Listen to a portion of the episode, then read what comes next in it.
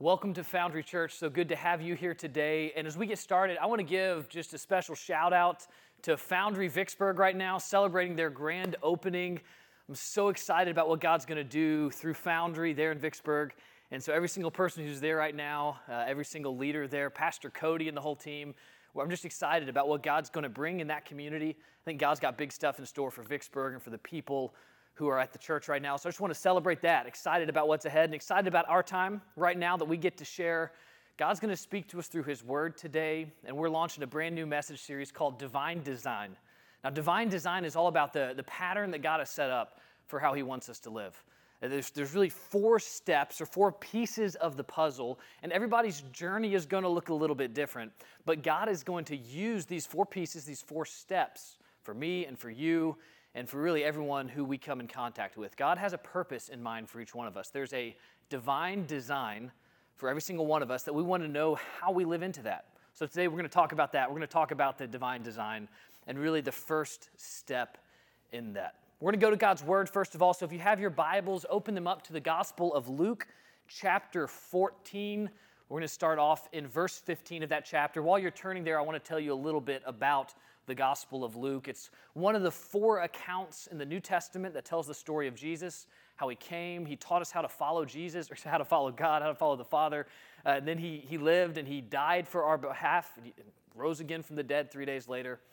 And, and in the process, he brought the kingdom of God to earth in a special way. And Luke was actually a doctor who was an early follower of Jesus. He knew all the people who, like, he knew Mary, the mother of Jesus, and he knew the disciples of Jesus. So he actually went to them and he heard their accounts and he wrote it down for us. This is God's word for us today. So if you look down at your Bibles, Luke chapter 14, starting in verse 15, this is what God's word says to us today. When one of those who reclined at table with him, that's Jesus, heard these things, he said to him, Blessed is everyone who will eat bread in the kingdom of God. But he said to him, A man once gave a great banquet, and he invited many. And at the time for the banquet, he sent his servant to those who had been invited, Come, for everything is now ready. But they all alike began to make excuses. The first said to him, I bought a field, and I must go out and see it. Please have me excused. Another said, I bought five yoke of oxen, and I go to examine them. Please have me excused. Another said, I've married a wife, and therefore I cannot come. So the servant came and reported these things to his master. Then the master of the house became angry. And he said to his servant, Go out quickly to the streets and lanes of the city, bring in the poor and crippled and blind and lame. And the servant said, Sir, what you commanded has been done, and still there is room. And the master said to the servant, Go out to the highways and hedges and compel people to come in, that my house may be filled. For I tell you, None of those men who were invited shall taste my banquet. I want to start off with a question today, and here's, here's the question for you. I want, I want you to, in your own mind, think about this and answer it. The question is Have you ever felt like in life, in a relationship, at work, at school, like you don't belong? Have you ever felt like you don't belong? I think for many of us, this is something that in some area of our life we can resonate with. We have an imposter syndrome. We feel like where we are maybe it shouldn't is not where we should be. I've, I've felt this a lot of times in my life. One time in particular, I was in my early 20s, and I was actually kind of a weird phase of my life. I was thinking about running for political office, a very low level political office. And so I shared this with a family friend who was pretty wealthy, and she was very involved in politics. And so she said, Hey, I'm actually hosting. She said, I'm not going to be there, but I'm hosting a political gathering at this house I own. It wasn't where she lived, just another house she had. That's, that's the kind of wealth we're talking about. And she said, Hey, I'm hosting an event there. So if you want to go over there, you can gather, you can meet some people, get to know some people. So I thought, This is great. Great networking opportunity filled full of, you know, a guy who's 22 years old and ready to get into politics, the kind of confidence I had at that moment. So I went over to this event and I walk in. And when I showed up, it wasn't a big political event. There was like five people in this room. And, and as I stood there, kind of awkwardly, everybody else knew each other. A few more people came, and there might have been 15 to 20 people there total. But every single person, and the, my friend didn't tell me this, every single person who, who came brought a check that they put on the table. Like this is this was a fundraising event. She didn't tell me this. So everybody's coming and bringing checks, putting them on the table. And I'm kind of just standing there awkwardly. I have no check. I don't know anybody. Everybody else knows each other. So I tried to, have you ever tried to insert yourself a little bit into a conversation? You don't know anybody trying to do it. And so uh, some of the guys were walking around looking at the house. It's a very nice house. And, and I'd been to this house before, so I, I, already knew about it. But I was walking with them and walked into this room, and there was a, a whole, like, full size pool inside the house. And I was like, whoa, that's so cool. Did you guys, did you guys see this, this pool in here? And I remember when I said that, they both looked at me like I was the biggest idiot in the world, in, the, in a way that only, I guess, like rich people in politics can look at you. Because they looked at me and, and they both just stared at me for a couple seconds, long enough to register, you're an idiot. And then they just turned back and started talking with each other. And I don't know if I've ever felt smaller in my life. It was clear I don't belong. I didn't bring the money, didn't dress right, didn't know the right people, didn't say the right thing. Have you ever felt like you don't belong? Maybe in your family, you just feel like you don't connect. Maybe at your workplace, you just you don't really feel like you belong. Maybe in life, you're just looking around at, at the world right now and you're thinking, I don't know if I belong. Maybe in your relationship with God, you're like, man, I I don't really know if, if I belong in my relationship with God. I was talking with one of my uncles a couple years ago, and he said, Man, I just feel like my story's been so different than everybody else's. I don't know if, if, if my, like, I don't know if how I belong with God, and I really have to struggle to feel that sense of connection with God. Maybe that's where you're at today. I really think what Jesus tells us here in these verses helps guide us forward to understand how we can find our place and where we belong with God. So Jesus was here, he was having a banquet, a feast. He was over at somebody's house just eating dinner. And he saw everybody trying to find the seat of honor. Back in this time, these biblical times, it was important where you sat, and sitting closer to the host was a place of honor. And so Jesus looks at all these people and says, Hey, don't, don't seek the place of honor.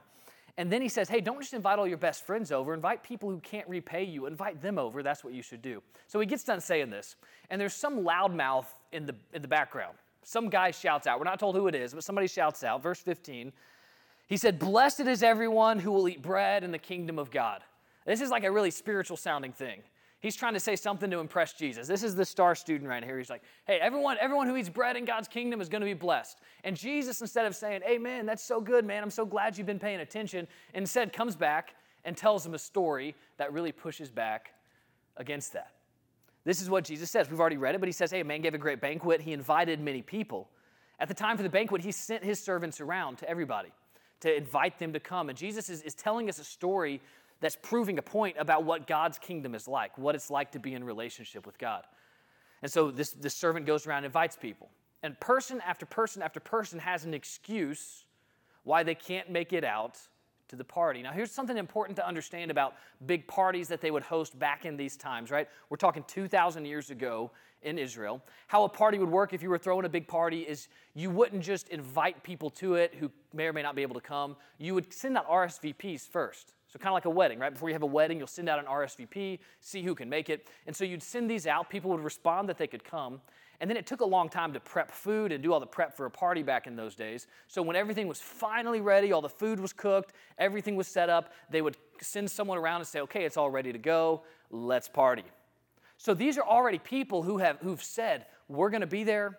We want to make this happen. We're excited about the party. And when the time for the party comes, the word goes out, and suddenly you got these three people making excuses. And, and to me, honestly, that they sound like kind of lame excuses. If you've tried to host an event at your house or get people together for something in 2023, you've probably heard something similar, right? It is so hard to get people together. And everyone says, Well, I can make it. I think I can make it. And then when the night comes, they say, hey, I'm tired from work.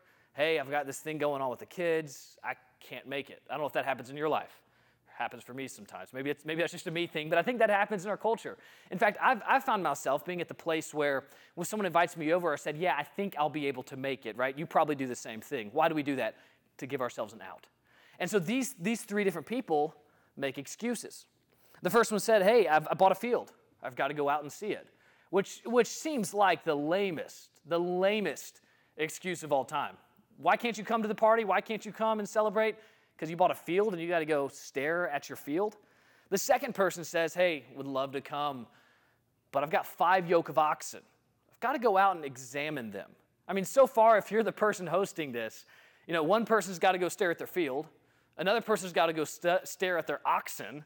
Like, you're feeling pretty low on the priority list. The third person honestly seems like probably the best excuse to me. He's not staring at his field. He's not going out looking at his oxen. He just got married. He says, can't make it, just got married. But even that's a pretty lame excuse because he had already committed to come to this. And just because he got married, you know, that, that gave him no excuse not to come. Now, the, the Old Testament law actually said if you were a man who got married, you couldn't be called to go to war for a year after you got married. But he's not going to war. He's not being called to go to war. He's committed to show up at this party and he's making his excuse. I think we see something so important in this. Uh, the first one says, Hey, I just bought a field. The second one says, Hey, I just bought oxen. The third one says, Hey, I've just married a wife. Every single one of them has an excuse not to come based on their self sufficiency. I want to talk about self sufficiency for a minute. You know, it sounds like a good all American value. I'm self sufficient, not depending on people. But self sufficiency, listen to me here, is actually the opposite of a fulfilling life. If we are self sufficient, it's the opposite of the life we want. We're talking about God's divine design for us. Being self sufficient actually leaves us in a place we don't want to be.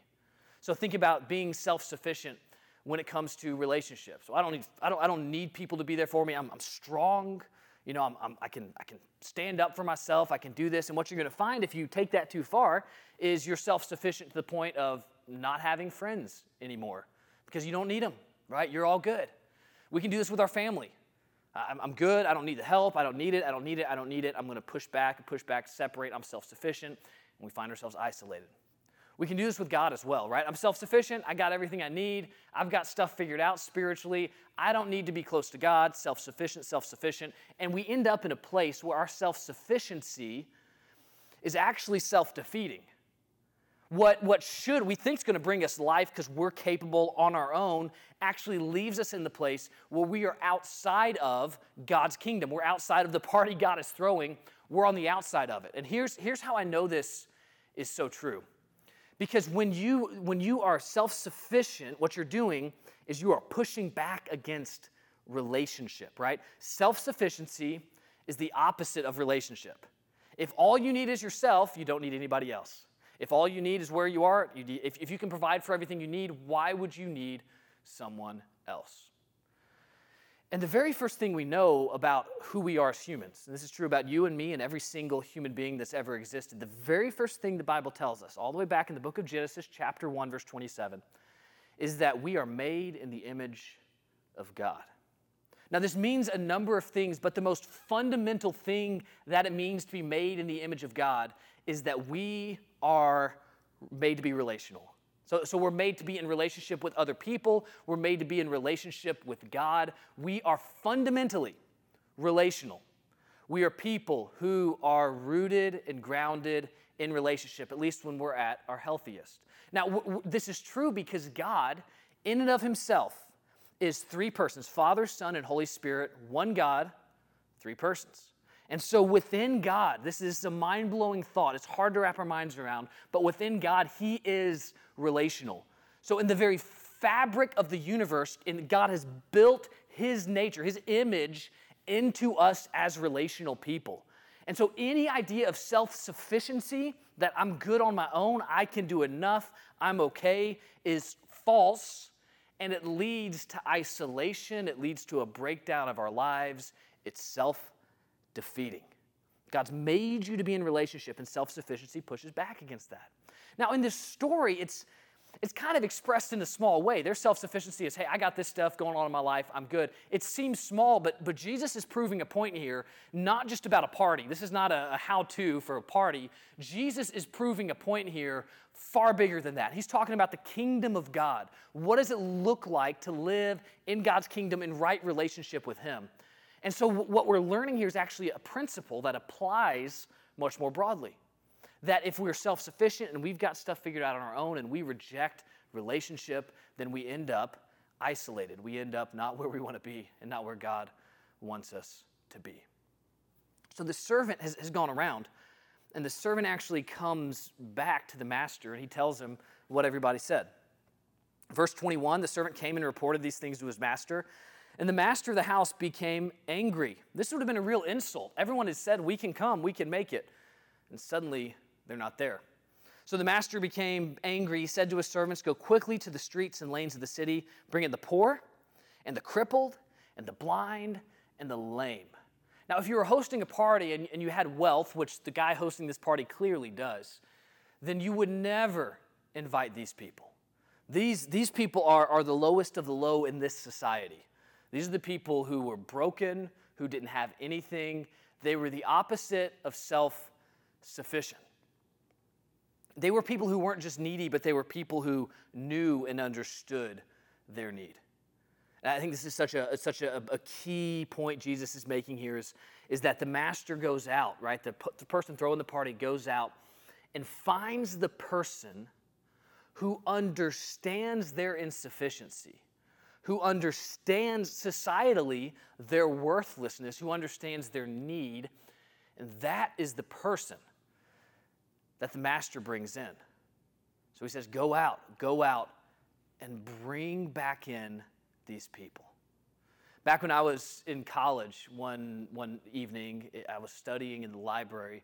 I was, I was a real bookworm in, in college, always studying, focusing on my grades. And I was there working. And then I start to get, I got a text from this girl I was dating at the time. She said, Hey, do you want to come over and hang out at the student center? And I mean, that sounded like a good time hanging out, but I had school to focus on. Can, can somebody relate? Let's go. Like, you got to have priorities, right? You got to focus on the things that matter. Grades are important, right? Girlfriends come and go. Grades are forever on your transcript. You got to focus on the A's before the B's. Can I get an amen? Right? You got to focus on what really, really matters. And so she texted me and I said, Hey, I'll be there in a little while. Come on, how about that? And then she texted me again about 30 minutes later and was like, Hey, I would love to hang out. Can you come over and can we just hang out together? And I texted back and said, I'll be there in a little bit. I'm studying, right? You see the mindset? I was on the grind in college getting those grades. And then I keep studying and I'm like, I'm feeling kind of good about myself, right? And then out of nowhere, I don't see it coming. I'm just, I'm plugging away at school. A bag is thrown over my head. And like, I, I, I didn't react immediately. You're supposed to have fight or flight, you know? I just had more like a zen, just really chill serenity. And then I felt about eight to 12 hands grab hold of me. And that's when I started to wonder like, there's something going on here, right? Something, something's not right about this. And then I was lifted up. And I kind of figured there were other people around me in the library. I thought the chances of this being like a taken style kidnapping are probably pretty small but I'm not sure about that. And so I began to kick and, and throw some elbows, and I, I, caught a couple people with my elbows and the fists. And then the bag came off just enough where I saw at least one guy that I knew. And I thought either I've really picked a bad friend or I'll probably be okay. So they lifted me up, carried me on their shoulders with a bag over my head out of the library. They throw me on what felt like a golf cart and they, they drive me around campus. And I'm figuring this is this has got to look weird, but if it's really problematic, somebody could probably call the cops and they take me down. They, they, they drive me down a street. They, they get me off. It feels like behind a house. They take me up. They carry me inside. They drop me on the floor. And I'm not sure what I'm about to see when this bag comes off. I don't know if this is an Al Qaeda style, like hostage video thing. I don't know what's coming next. They pull the bag off of my face, and there's a group of people in a circle around me, and they all say, Surprise, happy birthday. And they sing, Happy birthday to me. The whole thing was, was a surprise birthday party for me. They had gotten that girl to text me to come over and hang out because they were trying to get me to the birthday party. But when I didn't come, they picked me up, they grabbed me, literally carried me blindfolded to my own birthday party.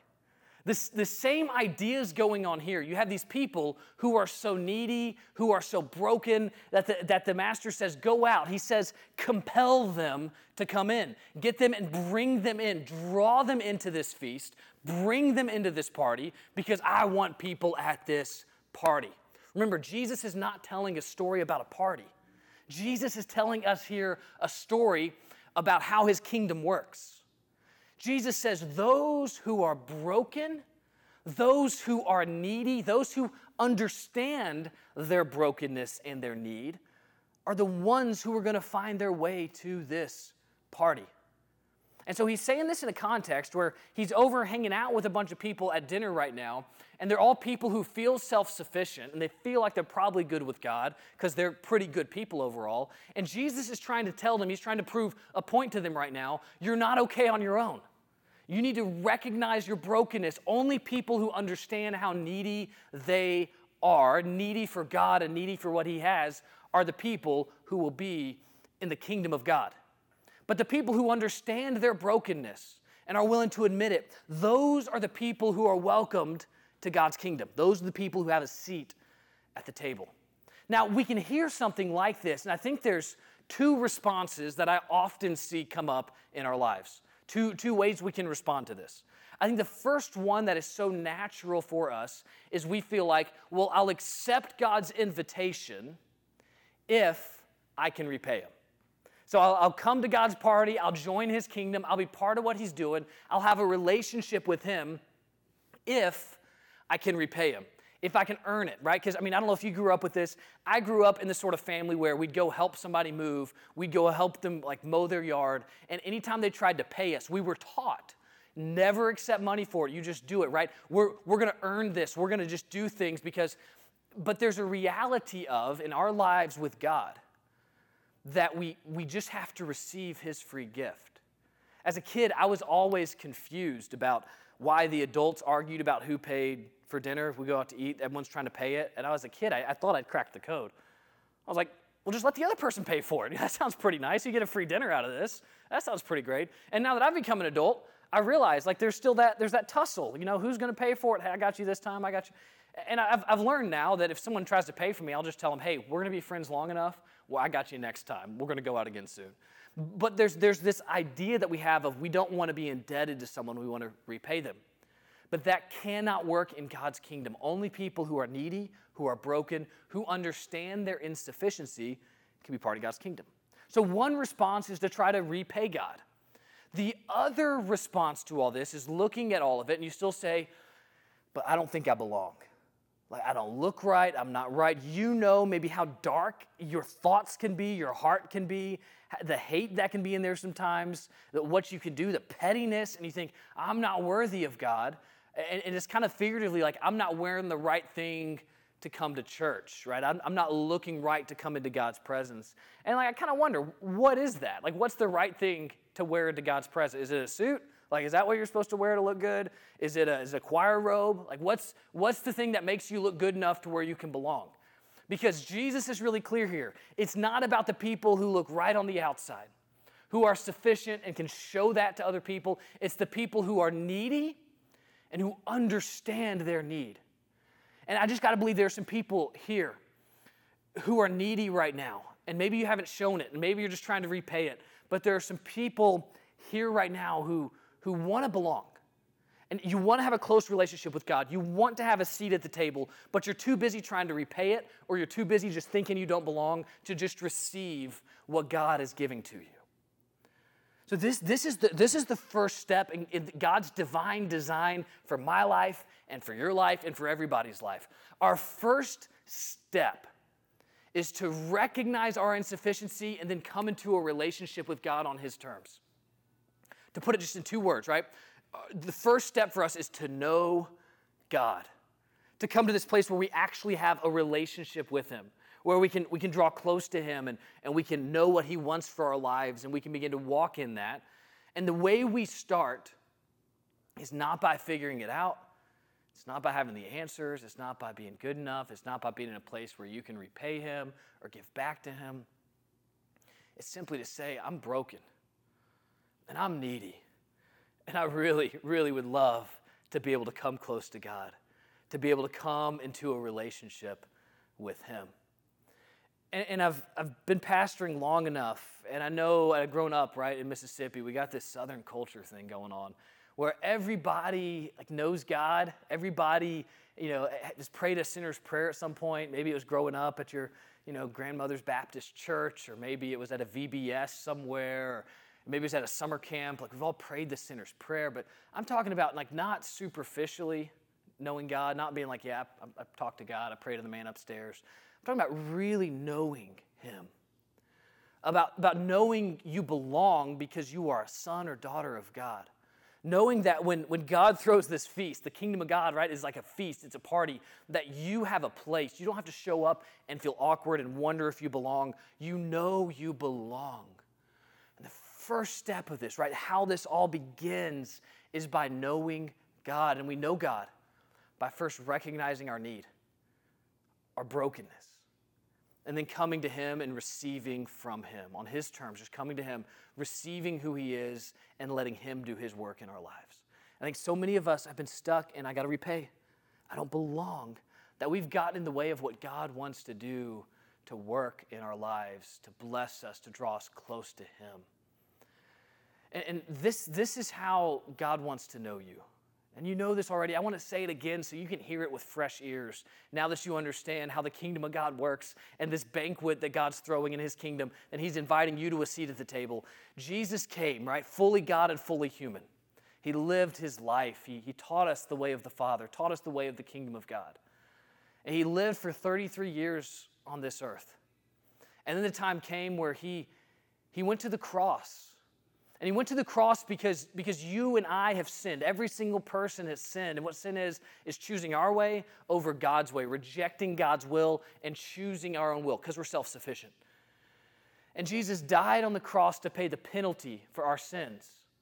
Then he rose from the dead, showing who he was. Then he sent his Holy Spirit to live within us, to transform us if we trust in him. And right now, we have an opportunity to come close to God by trusting in what Jesus has done and then trusting the way of Jesus, right? We don't just say, I pray a prayer once and I'm done. We, we trust in what Jesus has done on the cross, and then we follow the way of Jesus going forward. We trust God's way. And I believe there are some people here today who, who might be ready to take that step. Like, you really do want to know God. Maybe you've been messing around with it. Maybe you feel like you did know God once, but you've drifted. It's time to come back. Maybe some people today, for the first time, you're ready just to commit your life to God because you recognize your neediness. You recognize who God is. And today's the day you're ready to commit your life for the first time. Some of us, it's recommitting our life to Him. But God is ready. Like he set this banquet table, he sent out invitations. All the self sufficient people said they couldn't make it. But all the people who know their need, who know their own brokenness, who want to come to the banquet by trusting in Jesus, by following his way, by turning our backs on our own ways, our own self sufficiency, we can walk in what Jesus has for us. There is a seat at the table that is available to you. Are you ready to take that next step? I believe that, that many of us are. I believe that there's somebody here, the Holy Spirit is speaking to you right now. The Holy Spirit is God. He's communicating to you. You feel a nudge or a pull. You feel a challenge in your life. Man, I have been self sufficient. I really want to draw close to God right now. It's very simple. It's not complex. You don't have to repay God. You don't have to belong before you do this. All you do is just you say, I'm handing over my life to you, God. I'm trusting in what Jesus did for me on the cross. I'm trusting in his way now to follow after him. And I'm going all in for you, God. And just, just that simple statement in your heart and prayed, that starts your step of the divine design God has for you. So I want to invite you, wherever you're watching this from right now, if you're ready to take that step. I want to invite you to go to prayer with me. I'm going to lead you in a prayer. You can repeat these words after me. And don't just say the words, but if you're saying these words from your heart, I want to invite you to, to own your neediness, own your brokenness, and then hand it over to Jesus and receive from Him the new life He has for you. So if you're ready to take that step, I want to invite you to, to close your eyes right now and pray these words after me. Jesus, I give everything to you. I give you my brokenness. I give you my neediness. I give you my self sufficiency, and I want to come into relationship with you. I turn my back on my own way, and I embrace your way. I trust in what you did for me on the cross. I trust in your Holy Spirit, and I trust in the new life you can bring. Change me from the inside. Transform me by your power. Help me to live into your design for my life. I pray this in your name, Jesus. Amen.